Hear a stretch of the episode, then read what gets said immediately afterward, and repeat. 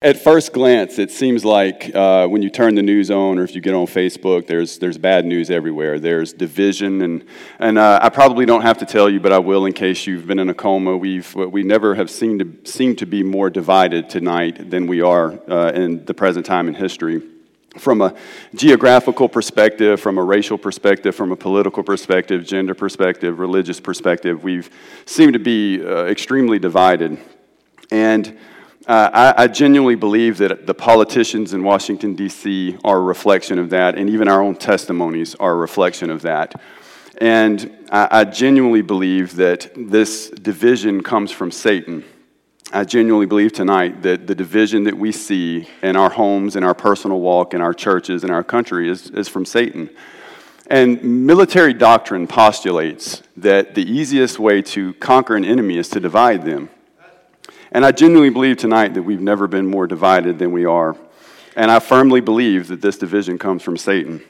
So tonight, as the message progresses, I want you to think about uh, the, the, the house tonight. I want you to think about the, the home. I want you to think about our church. And I want you to think about your personal walk or even your body. Those are going to be the three homes tonight that we examine. So, uh, and I believe that when we're not strong in our faith, our homes won't be either, and neither will our church be, which as a result makes the country weak as well. And what ends up happening is we fall into sin, and our churches preach a watered down gospel. And as a result, lots and lots of people are marched straight to hell simply because the devil has divided us so, in so many ways. So, if you're, if you're in your Bible, you can, you can remain seated for the sake of time, but Matthew chapter 12, verse 24 is where we'll start. But when the Pharisees heard it, they said, This fellow doth not cast out devils, but by Beelzebub, the prince of the devils. And Jesus knew their thoughts and said unto them, Every kingdom divided against itself is brought to desolation, and every city or house divided against itself shall not stand. So this will be our key text tonight. But verse 26 continues and says, and if Satan cast out Satan, he is divided against himself. How shall then his kingdom stand? And if I, by Beelzebub, cast out devils, by whom do your children cast them out? Therefore they shall be your judges. But if I cast out devils by the Spirit of God, then the kingdom of God is come unto you. Or else, how can one enter into a strong man's house and spoil his goods, except he first bind the strong man? And then he will spoil this house, his house. He that is not with me is against me, and he that gathereth not with me scattereth abroad. Let us pray. Heavenly Father, thank you for this wonderful night tonight, Father. We thank you for your revealed word. We pray that you'll be with us as the message progresses, Lord, and I pray that you'll remove me from the equation and give me the power to say only what I'm supposed to say, Lord. And I pray that our hearts will be open to it. For it's in Jesus Christ's name I pray. So, the message, uh, the title of the message tonight, comes out of Matthew chapter 12, verse 25. And uh, a house divided against itself shall not stand. So, uh, June 16th, 1858, Abraham Lincoln was uh, running for Senate, and he had just accepted the candidacy for the Republican Party there in the state of Illinois. And as a result of accepting that candidacy, he was giving a speech. He would eventually go on to be defeated by Stephen Douglas in that senatorial election, but he was giving a speech. And during that speech, he paraphrased Matthew chapter 12, verse 25. And uh, the, the words uh, that a house divided against itself shall not stand would be very prophetic in just a few short years as America would be plunged into a, a terrible civil war. And in the context of Abraham Lincoln, Lincoln's speech, his, his speech was about slavery and the evil institution. And there's no doubt that there are parallels to the evil in this country uh, compared to the evils of the time in which he's speaking. So we, we see that uh, we have tonight a, a great division and it's a question that we have to ask ourselves tonight. In, in 1 Kings chapter 18, verse 21, we see the prophet Elijah uh, ask his people, How long halt ye between two opinions? If, if it be God, then follow God, but if it be Baal, follow him. Well, we see, the, see uh, Joshua in Joshua 24 15 towards the end answer this question.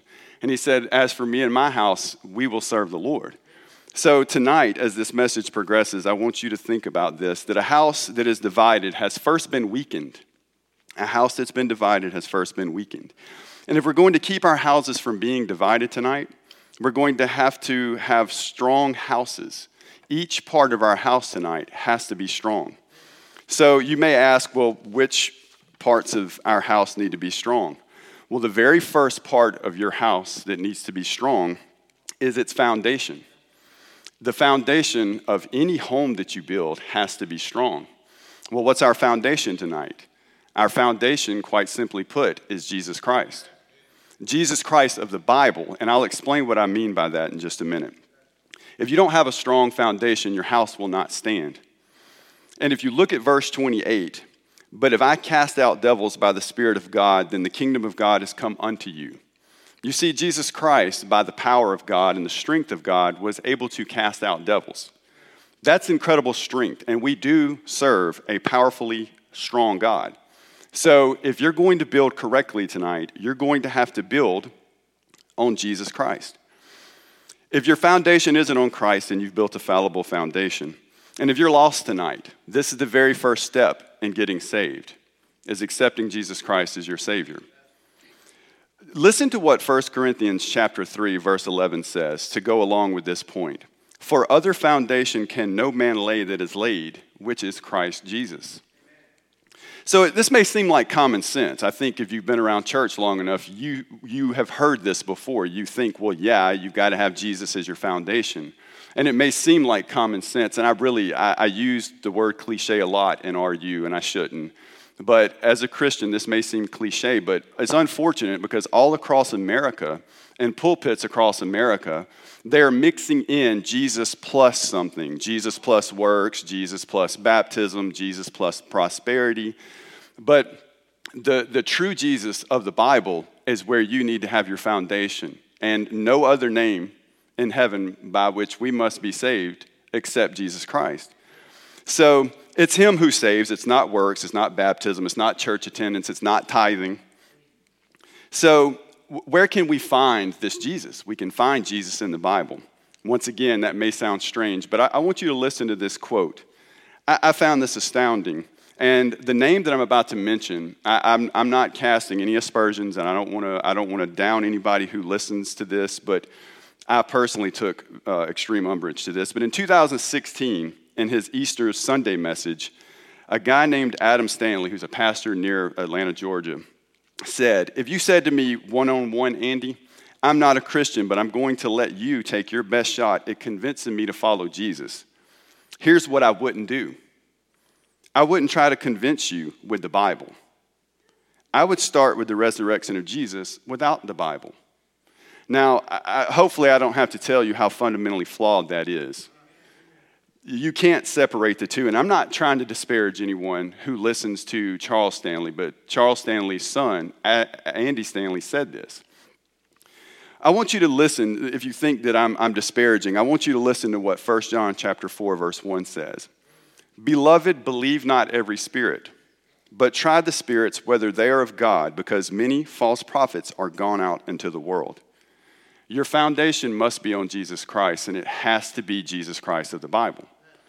Because if you don't have Jesus Christ of the Bible as your foundation, you end up with heretics, and you end up with Jim Jones, and you end up with David Koresh and cult leaders, and they march people straight into condemnation. So you can't separate the two. So while it may seem cliche that Jesus should be the foundation of your own personal life, your home, and your church, it has to be said because there are people out there who don't believe that. So, some even here tonight may have built their house, their personal life, their home, or even the church that they regularly visit. They may have built all of that on a beer can. Maybe they built it on sports. Maybe you've built your foundation on your job or a spouse or your kids or anything but Jesus Christ. And then we sit back and we, we're confused about how our life has gone astray. And, and you wonder, how did we go wrong? Well, you went wrong because you built wrong. So tonight we need strong, a strong foundation, which is Jesus Christ. If you don't have Jesus Christ shed blood covering your sins tonight, your house will fall. It will fall. And when that house falls, then result is an eternity in hell. So if you're not saved tonight, if you don't know for sure that Jesus is your foundation and Jesus alone, get it right before tonight. So, what else must we have in our house? What else must be strong? If we have a strong foundation, we also must have strong walls and a strong roof. Strong walls and a strong roof. These walls and roof withstand troubled times that may come. Listen, a lack of walls and a lack of roof lets anything in. So what, what tonight is what tonight is our roof and our walls? Well, it's our doctrine. Our doctrine.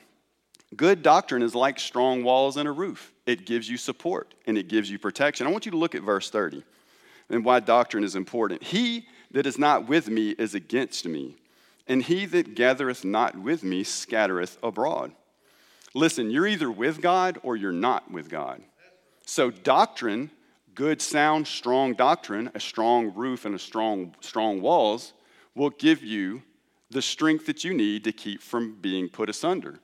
It will keep the devil out. It will keep you from being divided, which makes your house weak, which makes your house fall. So, if we're going to have good doctrine, and keep in mind, doctrine is teaching, all right? Doctrine is teaching, and in the sense of the Bible, it's instruction and confirmation in the truths of the gospel. In order to have strong doctrine, we must, we must reject some things tonight. All right, now what, I may, what I'm about to say may seem sort of controversial, but if you've been in this church long enough, it's not going to be extremely controversial. But if we're going to have strong walls, and strong roof tonight, we must reject some things. The first thing that we need to reject is ecumenism. And ecumenism is the mixing and melding together of supposed like minded people. And the reason this is important, the reason that we must reject this ecumenical movement is rarely do you see a church who reaches across the aisle and bring in ideas from other churches be more biblical. Almost always they go too far to the left. And you end up conforming to the world when you do that. So we have to tonight reject the ecumenical movement. And the Bible says in Matthew chapter 7, verse 21, not everyone who says, Lord, Lord, shall enter into the kingdom of heaven. Just because you say with your mouth that you trust the Lord and you believe in God doesn't mean that you get to go to heaven. You're, you, you may not be saved at all. A lot of people profess the name of God, but they don't show it in the fruits of their actions and they don't use they, they don't use the power within the gospel to transform their life. So we have to reject this ecumenical movement. I was reading a, uh, uh, an article just a couple of days ago and i'm, I'm not about to pick on a, uh, a certain denomination but i am going to men- mention one denomination as proof positive of what ecumenism does. Uh, just recently the methodist church has had another split. And if you know the history of the methodist church the Methodist Church came from the Church of England, which split from the Catholic Church over the issue of divorce. And over the course of a couple of hundred years, the Church of England would sprout into existence the Methodist Church. And then over the course of 100 years or so, 150 years after that, we would have the United Methodist Church come to fruition in 1968. And in each situation, each split seemingly got further and further away from the gospel it got further and further away from sound doctrine. So we must reject ecumenism tonight. Now there's the Global Methodist Church, which is trying to reel back in some of the left leaning portions of the United Methodist Church. So I don't, I don't want to disparage anyone tonight who may be watching online or even here visiting who may be Methodist. That's not my intention. My intention is to show you how poisonous ecumenism is and why we must reject it. If we're going to have strong walls and strong roof tonight, we've got to reject ecumenism. We also have to reject worldly music as a church.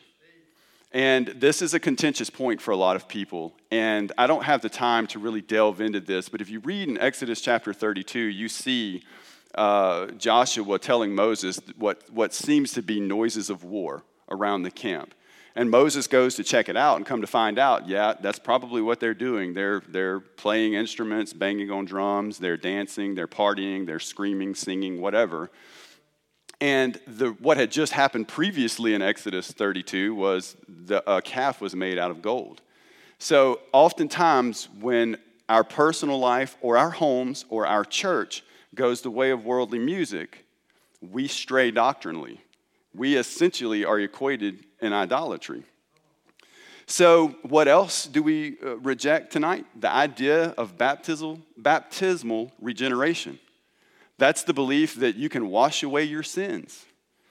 There are, there are people out there who believe that. There are a lot of people out there who believe that. Look, it's not the water that washes away the sins, it's the blood. So we must reject this idea of baptismal regeneration. We also must reject that the idea that only a select few are on their way to heaven and everybody else is out of luck. All right, and this is a contentious point too, but I'm not sorry for what I'm about to say. 2 Peter chapter 3 verse 9 says that he, he's not slack concerning his promises and he's not willing that any should perish, but that all should come to repentance. Those words any and all cover us all. So we must reject this idea that Jesus Christ only came to save a select few, and the rest of you, sorry, you're out of luck. So, and, and I could, the list could go on and on. There, we could probably come up with a hundred more things that we must reject, but these are just a few. So, if we're going to reject a few things to keep our walls strong and our roof strong, we must believe in a few things to counteract that. So, if we want to have strong doctrine or strong roof and walls for our house, we must believe in reaching the lost. We must believe in evangelizing. We must believe in door knocking. We must believe in the Great Commission. We find the Great Commission all throughout the, the, the Bible. We see it in Matthew 28, 19 and 20. We see it in Luke 24, verse 20, uh, 44 through 49. We see it in Mark chapter 16, verse 15. We must believe in reaching the lost. Look, we also, if we want to have strong roof and walls, we must believe in loving the Lord God Almighty. We also must believe in loving our neighbor. We find that in Matthew chapter 22, verses 37 through 39. What else must we believe in? The Trinity. We must believe in the Trinity. 1 John chapter 5, verse 7 says, For there are three that bear record in heaven the Father, the Word, and the Holy Ghost. And these three are one. What else do we believe in? Should we believe in? Full submersion when it comes to baptism. Mark chapter 1, verse 10 says, Jesus straightway come up out of the water. And what long after that, God said, This is my beloved Son in whom I'm well pleased. And Romans chapter 6, verse 4 tells us why it must be full submersion because it's a snapshot, a picture of Jesus' death, burial, and resurrection. So we must believe in full submersion. And like I said, I don't have time to go over all of the nuances tonight because there are a lot of biblical doctrines that we could have pulled out of this. And lastly, this isn't in my notes, but this could somewhat be controversial as well.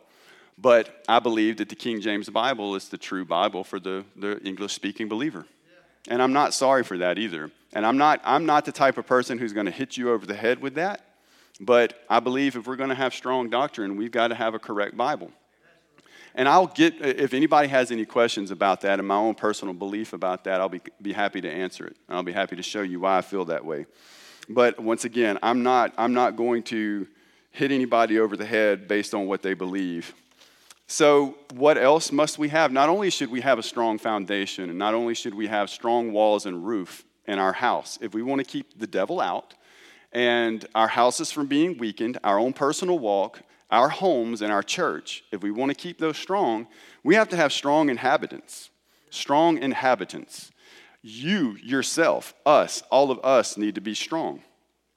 We've got to do this in order to prevent something from coming in. So we need lively stones tonight. When, when we were born, we were dead stones. We had no life in us whatsoever. But when we got saved, we became living stones. So listen to what 1 Peter chapter 2, verse 5 says. Ye also, as lively stones, are built up, built up a spiritual house and holy priesthood to offer up spiritual sacrifices acceptable to God by Jesus Christ. So if you want to have strength tonight, you've got to rely on Jesus Christ and you have to be a lively stone. If you stack a bunch of stones together, they get really strong. They build houses, as a matter of fact.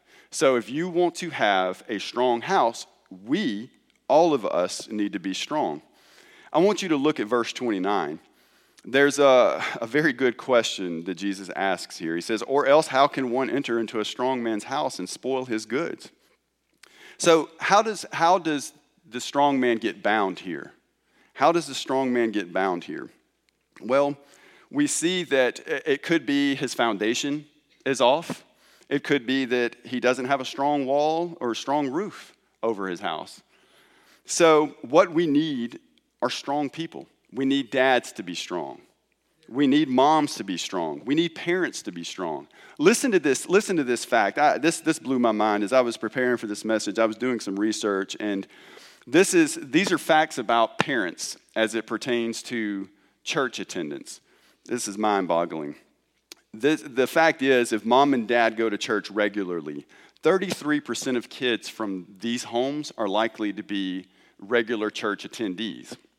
That's if both parents go to church regularly.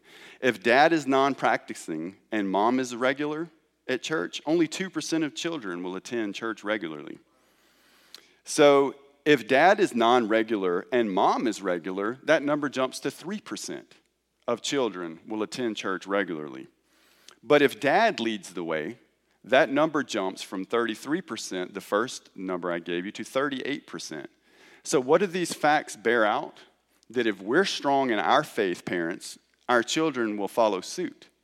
And if you're going to defeat the devil, if you're going to keep your house standing, if you're going to keep your walk pure, if you're going to keep your church pure, if you're going to keep your homes pure, we need to be strong. So, if we're going to be strong, though, it's going to take work. And that's the next thing. If, it's, if, it's, if we're going to be strong, we need to have a strong work ethic. We need to have a strong work ethic. I want you to look at verse 29 again. Or else, how can one enter into a strong man's house and spoil his goods, except he first bind the strong man, and then he will spoil his house? So, if you want to be strong, you have to work at it. You have to work at it if you want to prevent collapse. You can't be lazy, and if you want to build a strong house, we have to be willing to work for it. It takes a lot of effort, and this doesn't come by accident. So, it takes a lot of work if you want to have a strong house. You see, a lazy person will raise lazy people who are too lazy to read their Bibles and too lazy to go to church and do all the things that they're supposed to. And, we, don't, we, don't, we don't always see this, but the fruits of this show itself when we're not strong, our families aren't strong. So, as I was reading verse 29, I couldn't help but to, to think of Brother Lenny. Brother Lenny Thompson. The, the, the, question Jesus asked is, or else how can one enter into a strong man's house and spoil his goods? And when I think of strong man, I think of Brother Lenny. I really do. And I can just see this person coming into Brother Lenny's house, and we know that Brother Lenny is strong. I can just see this person coming into Brother Lenny's house, and he's got his bag that he's going to take the spoils out of the house with, and he's got a rope that he's going to tie the strong man up. And he comes up to Brother Lenny, and he's like, I've made a terrible mistake. I'm so sorry that I've done. I meant to go next door. I'm, I'll leave you alone, sir. Please don't, please don't hurt me. Now, that's kind of kind of funny in a way to think about that happening. You see, Brother Lenny didn't get to be the way he is on accident. It took work. Now, let's apply that to our spiritual lives. All right? If you want to be able to resist the devil, you have to have a strong walk. You have to work at it. It's not going to come easy because we have flesh and we live in a fleshly body. So if you want to have a strong house tonight, you need to have a strong work ethic. You have to spiritually be willing to work for what's right. So not only should we have a strong work ethic to provide for us, we need something else in our houses tonight, both in our personal life, both in our church, both in, in our homes, all three. We need strong windows. We need strong windows uh, to let the light in. Let me explain to this. Look at verse 25 again. Windows are important because, and Jesus knew their thoughts and said unto them, Every kingdom divided against itself is brought to desolation, and every city or house divided against itself shall not stand. You see, a window will let you look out and see the great need that is before you. A window lets you see your country being divided. A window also lets things in as well. Okay, so keep that in mind. It's, it's a two way street here. A window lets you see the great need outside. Well, personally, with us, our, our eyes are our windows to the soul. So we must have strong windows tonight. And the purpose of the window is to let light in, but the bad thing is windows can be broken. How many of you ever driven downtown and you can pick anywhere, any city that has a downtown, and you'll notice that there are buildings that are dilapidated.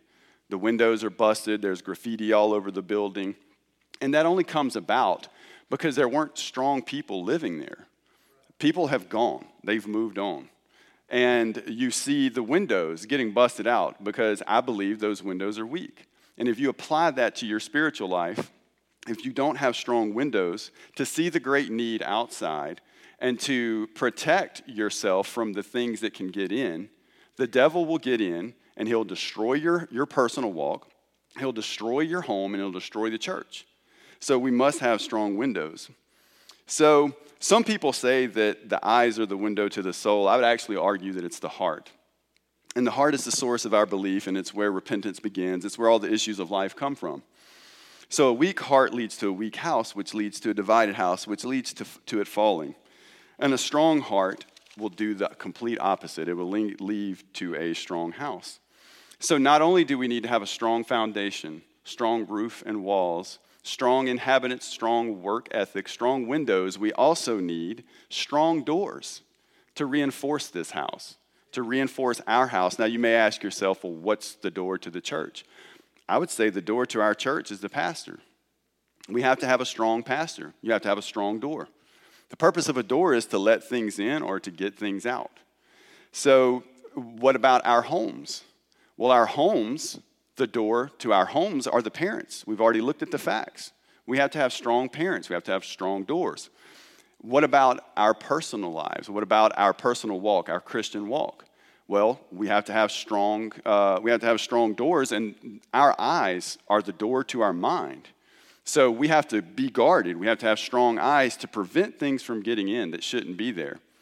Because what ends up happening is your mind gets contorted based on the, based on the, the eyes here. If you look at verse 29 again, you'll see that the strong man is bound in this house. And the only way you can get into a house is through a door most of the time, I mean, some people in, in, the Bible have climbed over, you know, through roofs and things like that, but most of the time, you can come through a window or you can do it the easy way and come through the door. So, if you'll see at the end of verse 29 here, we see that the spoils of this strong man's house have been taken. And I genuinely believe this is because the door to the house was weak. The parents, and if there's a dad involved, the dad was weak. And I, I genuinely think that the devil in a lot of situations, he doesn't even have to stand at the door and knock. The door is wide open. And we just, we're, we're, we're letting the devil in. The windows are up, the door is open, there's holes in the roof, there's holes in the walls, and we just step back and we're so confused about how the devil got in when none of our house is strong. So, uh, I have, sorry about that. I have uh, a picture that I wanted to show you guys. Um, uh, I, I, think they'll, they'll probably be loading it, but I want to give you some background to this, uh, to this picture. This is Brother Jeremiah tossing a snake out of the port, off of my back porch. I was, I was away from the house, and a snake got into the back patio, and my wife called me, and she's panicking. Is it, is it poisonous? And I'm telling her, I don't think it is, but don't play with it just in case. And we actually had a video of this, but um, we had to edit a lot of it because, uh, for various reasons, our neighbor um, was, was next door partying, and we didn't want to put that in the video. But this is the pastor. Uh, and many of you probably didn't know that the pastor moonlighted as a snake tosser, but there's proof of it right there. And if you'll look, I think if you'll look to the right, you can probably see the snake, the, the shadow of the snake, or the blur of the snake. But I was not there to handle the snake. So the pastor came and handle, handled the snake for me. Now, I'm not exactly sure how the, the snake got in, to be honest. It could be that the door was left open, or it could have came through a hole in the wall or the, the foundation or whatever. But um, a, a lot of times, this is what happens in our spiritual life. We, we have holes in our roof, we have holes in our walls, uh, there are doors are wide open, and we call on the pastor to come and try to chase the snakes away. when all we had to do from the beginning was have a strong foundation and have strong people living there and a strong window and a strong door. All too often, we ask the pastor to clean up the mess when it's really preventable. So, uh, what's the last thing that we need tonight? The last thing that we need tonight is a strong prayer closet. A strong prayer, a prayer closet. If you'll look at verse 29, once again, you'll see that one of the ways that this strong man could have avoided being tied up in the first place is his prayer life. If you were to wrap this entire message up and, and conclude with this point, it would be a good coda, it would be a good end. Because your prayer closet, this is where we talk to God, this is where we talk to the, our foundation, this is where we have our protection. So, uh, Corrie ten Boom once made a very good remark. She said, she asked the question, Is prayer your steering wheel or is it a spare tire? In other words, do you use prayer to get you where you need to go? Or do you pull prayer out every now and then when you think you need it? You see, the truth of the matter is you need prayer all the time, not just when you think you need it. So Corrie ten Boom had a very good question to ask right there. Is prayer your steering wheel or is it your spare tire? And I have uh, a personal example of this, and I told our RU people this last Friday night, but with RU, it's a, it's a very difficult ministry. And I, just two weeks ago, about an hour and a half before RU was to start, I got down on my knees in, in my bedroom and I prayed to the Lord. I asked God, I said, God, I'm going to need you to help me tonight. I'm going to need you to be in this ministry because I can't do it on my own. And so I said the prayer, and it was a fervent prayer, but it was short. And I got up and I came to RU. And about five minutes before RU started, we had two visitors walk through the door. And no sooner than we had about a two minute conversation, it was apparent the reason why the, the, the, the man was there. And uh, without going into details, God answered my prayer. I see I use prayer that night as a steering wheel and not a spare tire. And I fear all too often that we don't go to our prayer closets like we should. And I fear that we just use prayer as a spare tire. Well, that night, God answered my prayer in a mighty way. And I, I use this example too a while, uh, the, the same night. Just a couple of years ago, I was working offshore, and my, my ritual would be I would get up in the morning, I would read my Bible, I would pray, and then I would take the kids to the bus stop, and then I would go to the gym or get a shake and then go to the gym, one or the other. And so I got on my knees and I prayed to God. I said, God, I need someone to witness to today. Lord, send me somebody that I can talk to you about. I can tell them about you, Lord. So I said my prayer. It was very short. I got up and I went on about my business. About 30 minutes later, I'm in Planet Nutrition getting my shake, and all of a sudden I see a shadow descend upon me. And I start to panic because I'm thinking, I don't know what this guy's about to do because I mean, it's, it's a big shadow, and the guy was not small. So I hear the doorbell ring, and I kind of I kind of look back because I need to know what this big shadow is. And I look back, and it was a massive man, and he was coming to me very gently, but behemoth of a man. So I'm I'm thinking I'm I'm dead. The guy had menace in his eyes, uh, at least that's what I thought. So he came to me, he had his wallet out, and he said, Look, man, I don't need money. I'm like, Okay, good. What, what do you need? You know, if you don't need money, what, take my car then. I don't. So, anyway, long story short with that, it come to find out his name was Darren Rogers, and he just needed a ride because he was on probation and was about to miss, miss his probation meeting or whatever the bus had uh, left him and he was going to be late, which would have put him in some serious trouble. So he was in desperate need of a ride, and guess what I got to do? I got to witness to Darren. And it blew my mind, and look, it shouldn't, right? Because God is a God who answers prayers. But it blew my mind that God answered my prayers. You see, those two instances, I darkened the doors of my prayer closet. And I genuinely use prayer as a steering wheel rather than a spare tire. So I would encourage you tonight that if you use prayer as a spare tire, change that. Let it be your steering wheel.